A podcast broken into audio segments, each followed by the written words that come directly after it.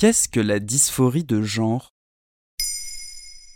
Merci d'avoir posé la question. Vous en avez peut-être entendu parler, fin novembre 2020 est sorti sur Arte TV le nouveau film documentaire de Sébastien Lifshitz. Pour beaucoup, c'est le documentaire de l'année 2020. Petite fille, c'est l'histoire de Sacha, 7 ans, qui vit dans les Hauts-de-France. Sacha, c'est une petite fille née dans un corps assigné masculin. Quand je serai grand, je serai une fille. Je lui dis mais non Sacha, tu seras jamais une fille.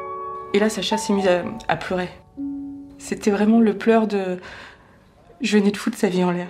Le réalisateur a filmé pendant un an son combat et celui de sa famille pour qu'elle soit acceptée en tant que fille dans son école. Et dans ce documentaire, un mot est posé, la dysphorie de genre. C'est le terme médical qui correspond à ce que Sacha ressent.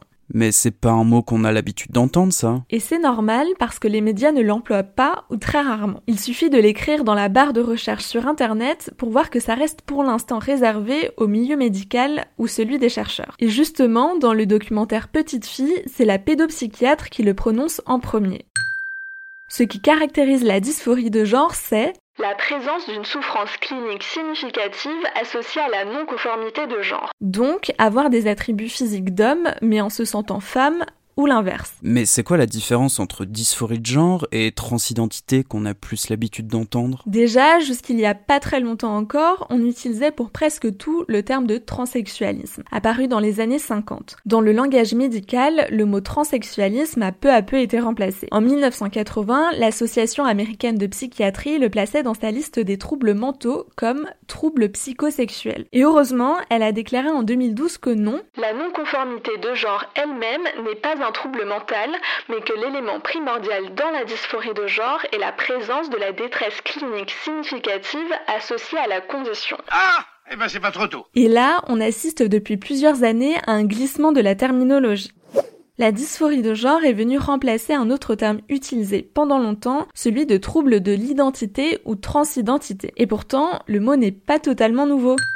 La notion de dysphorie de genre apparaît en 1973 au moment où se développent les études de genre. On la doit aux américains Norman Fisk et Donald Loeb. Ils la définissent alors ainsi. Un groupe de divers états apparentés par l'insatisfaction, voire la détresse liée au sexe anatomique et par une demande de changement de sexe. Et de quoi peut souffrir exactement une personne qui a une dysphorie de genre? C'est une détresse pour la personne en question et ça peut aller jusqu'à la dépression et parfois aussi la colère. Ces symptômes peuvent évoluer et être plus ou moins forts selon l'âge. Ça peut apparaître très tôt chez un enfant. En regardant le documentaire Petite fille, on apprend que Sacha a connu cette situation dès l'école maternelle. La période de la puberté est aussi propice à l'apparition d'une dysphorie de genre, mais elle peut aussi intervenir seulement à l'âge adulte. Être diagnostiqué comme tel est important. Cela peut être une nouvelle étape pour se construire en étant suivi par des spécialistes et aidé par ses proches. Aussi bien un suivi psychothérapeutique qu'un traitement hormonal pouvant aboutir à la chirurgie. Tout se fait par étapes et selon les volontés de la personne,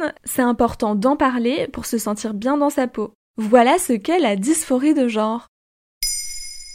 Maintenant, vous savez, un épisode écrit et réalisé par Pauline Weiss. En moins de 3 minutes, nous répondons à votre question. Que voulez-vous savoir? Posez vos questions en commentaire sur les plateformes audio et sur le compte Twitter de Bababam. Bababam.